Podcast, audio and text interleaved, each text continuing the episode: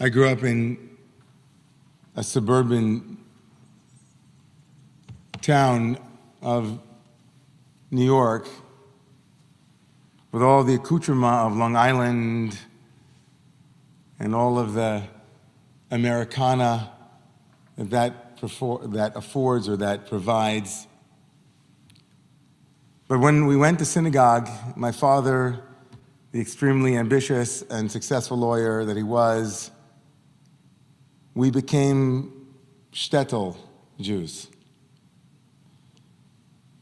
As we walked along Old Mill Road, made our way past the Temple Israel of Great Neck, and made our way to the Great Neck Synagogue, there was one voice and one experience that, with all of the trappings of suburbia, we looked forward to. It was the voice of our cantor, Chazan Shulman, of blessed memory. Chazan Shulman was diminutive man, and that's a kind way of saying he was kind of up to here on me. But his voice was angelic and big. There was nothing about his voice that wasn't Pavarotti esque, if you know what I mean, or Caruso esque. When Chazan Shulman began to sing without microphones, he could fill a sanctuary easily that housed over a thousand members.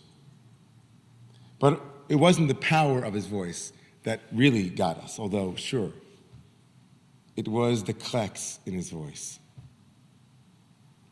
His voice had a sigh.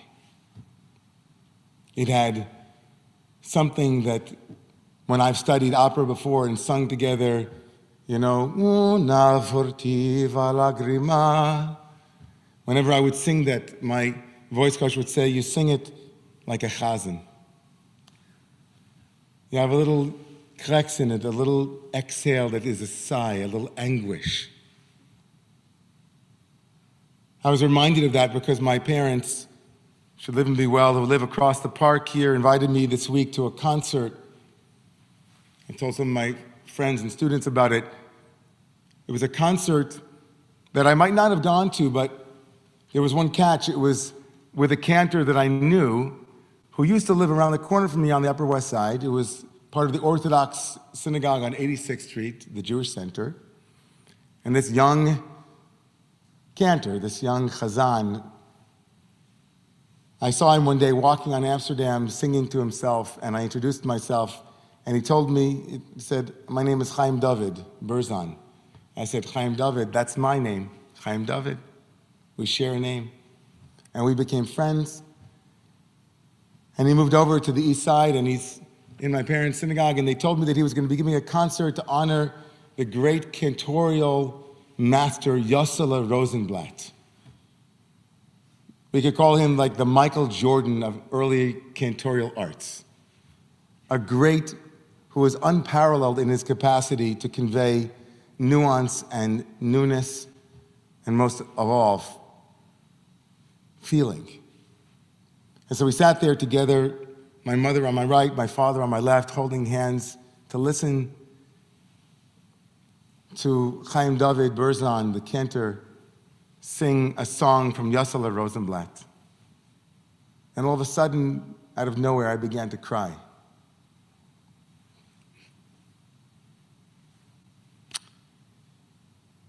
I had to excuse myself and leave the room. And I came back I was so overwhelmed with emotion. And I wondered what it was. Obviously, there's plenty to be emotional about, but I wondered what it was that triggered it. And after the song, they began to break down what Rosenblatt did. And the one thing they kept coming back to was you see this note that he did that's unique? It's the Kratz note. It's the note that is the kretz, the sigh note. It's a note that moves it from major to minor and minor into deep longing and yearning. And as he began to talk about the technology, the tools of cantorial arts and music and song in general, he said something that I'll never forget. He said, if you were a Jew living in Europe, experiencing the persecution and the pogroms, the never ending litany of suffering and when is it coming next, and insecurity and uncertainties, with all of its piquant qualities captured beautifully in Fiddler on the Roof. If you were living in that kind of experience, you came to shul cry. Shul was therapy. Shul was catharsis. Shul, liturgy, had less to do with asking God to make it better. It had more to do with asking God to hold it with us. I couldn't help but think how profound that was. How profound that insight into the function of the synagogue, the function of the sanctuary, the function of these houses of belonging, as David Whyte called it, these places we come to find our eyes in the dark, to find our way when we can't see in front of us. It gave me insight into a difference of opinion. It is a famous difference of opinion about the meaning and the function of the tabernacle in the desert. This Shabbat, as you might have guessed from the song that we just sang, is the Shabbat where the Torah will tell us to build a sanctuary that I might dwell within it, the Asuli Mikdash. Prepare me a sanctuary, pure and holy, tried and true, that I might live in that sanctuary. And commentators for centuries have wondered and debated what is the purpose of that portable sanctuary in the desert. There's one opinion made famous by the Ramban Nachmanides, the great Spanish commentator in the 13th century, who said, You see, the Jewish people had been on Sinai. They had seen remarkable things, they had had epiphanies. And in order for the Jewish people to bring themselves to that height again, they would need a physical expression of Sinai, of Sinai. They would need a mini mobile Sinai unit, and that is the Mishkan. In that perspective, the Mishkan reminds us of the heights of our possibilities. It reminds us of the ephemeral, of the transcendent, of our own sublimity. It reminds us of our farther reaches of our potential, of look what we were, look who we were. In each and every Shabbat in the Romemu synagogue and in synagogues like Romemu, there's a miniature Sinai going on, not just the literal Sinai that is sitting here, son of Jeffrey and Shelley. Hi, Sinai. but the reminder, ever present, of the power of our wholeness, the power of our possibilities. It's a ecstatic experience in the deepest sense of the word. It's ecstasia. It's outside of all of the possible vessels. Sinai points to some great height that we long to aspire to attain and retain. But there is another opinion, most famously expressed by Rashi, the 11th century French commentator, and a school of thought that places the building of the Mishkan not at the foot of Sinai, but after the sin of the golden calf. And in that opinion, the purpose of the Sinai, of the purpose of the sanctuary, the purpose of the Mishkan is not to remind us of our wholeness, but to remind us of how broken we can be sometimes. To remind us of that To remind us of that longing for wholeness that we know is not yet there. The Mishkan, the portable sanctuary, the function becomes a place where we can cry together, where we can long together. It becomes a house of longing not belonging. A place where we share with one another our almost and our not yets, our remorses, our regrets, our sometimes our foibles, our frailties, our fragilities, our shadow. These, of course, are not two, and they don't need to be polarized. The sanctuary, of course, is both of those things. But I'm thinking tonight most powerfully about that second opinion, about what it is to have a community that's there for the long haul as we work through all of our broken pieces. I don't know if any of you here had a chance to read an article that was sent that, well, actually was sent to me this week. I don't know. Uh, I see it wasn't from this week. So someone sent me a beautiful article. What if there's no such thing as closure?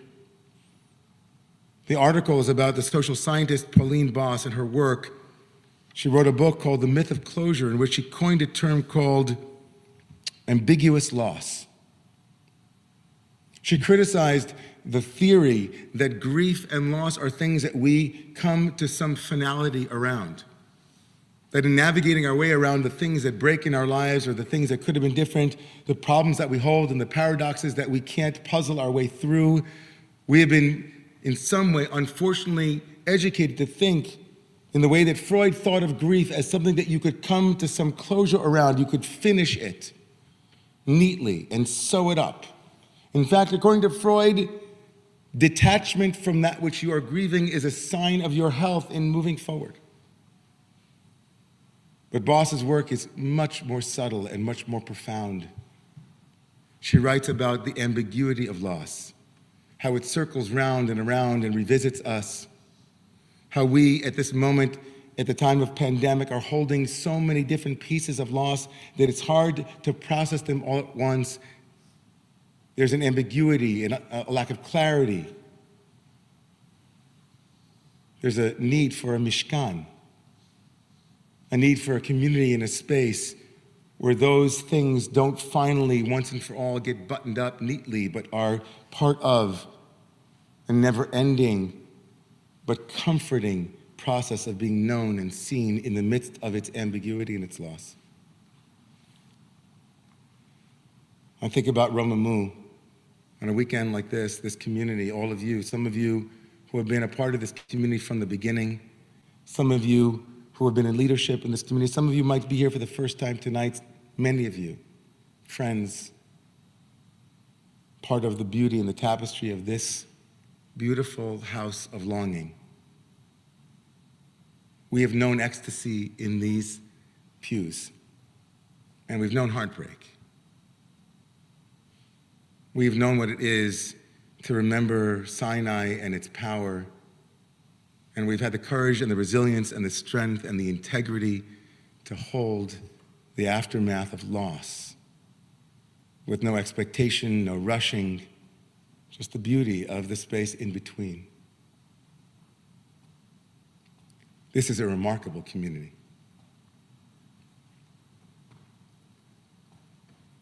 I hope and pray that you feel the same way. I hope and pray that you feel that the purpose of any sacred center, sacred community is to hold Sinai and also hold ambiguity and loss to heal, to hear the cracks and the sigh that bends a note and breaks a heart.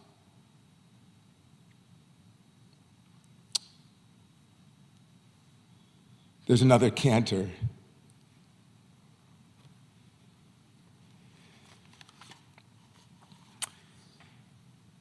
His name was David Cantor.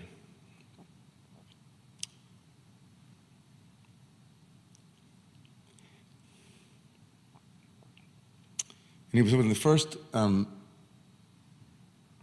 well, it was part of a group of people that were so excited about Romemu when it started some 14 years ago. One of the things that you knew about David was that under any and all circumstances, David was going to be positive and uplifting. He brought people to our community. He said, you know, there's a really exciting place that's happening. It's, you know, let's go get, let's go to the Romemu and dance in the back and let's move and always had a smile on his face. And when I found out from our members, Tammy and Rob, also two of the original members of our community who know what it is to hold these tender places, they told me that David had been diagnosed with cancer a couple weeks ago. I was surprised by that because I had hoped that David would have contacted me. I didn't know, but he was keeping it quiet. Last thing I remember was David had just been married a year ago after a long search for his Bashert. And he had just turned 50, and they were expecting their first child.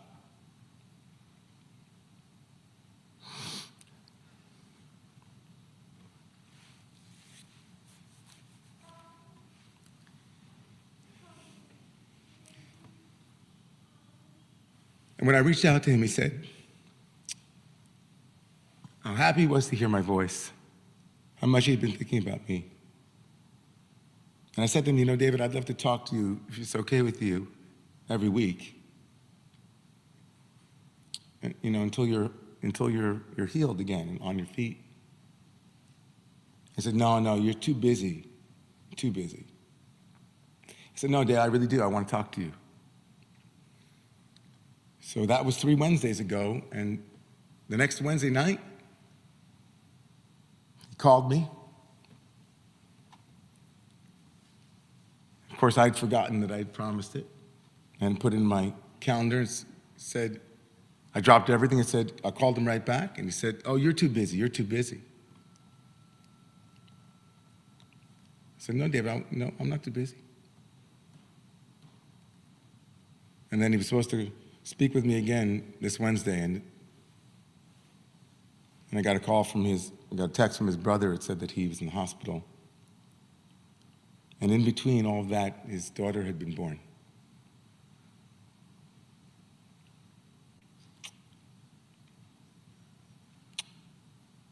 How do we hold all of these things?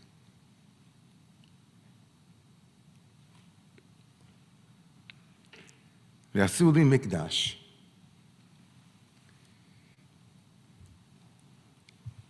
ושכנתי בתוכם. Make a space. Make a space where people can gather and where they can hear that one krex that opens the floodgates of all the loss that we try to navigate in this lifetime. Make a space strong enough, holy enough for the cantor's voice to rise and to heal.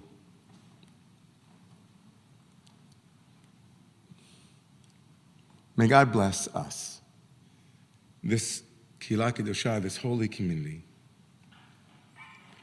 with the strength to hold one another, to return to this beautiful space, to make it a true house of belonging and longing. May God bless us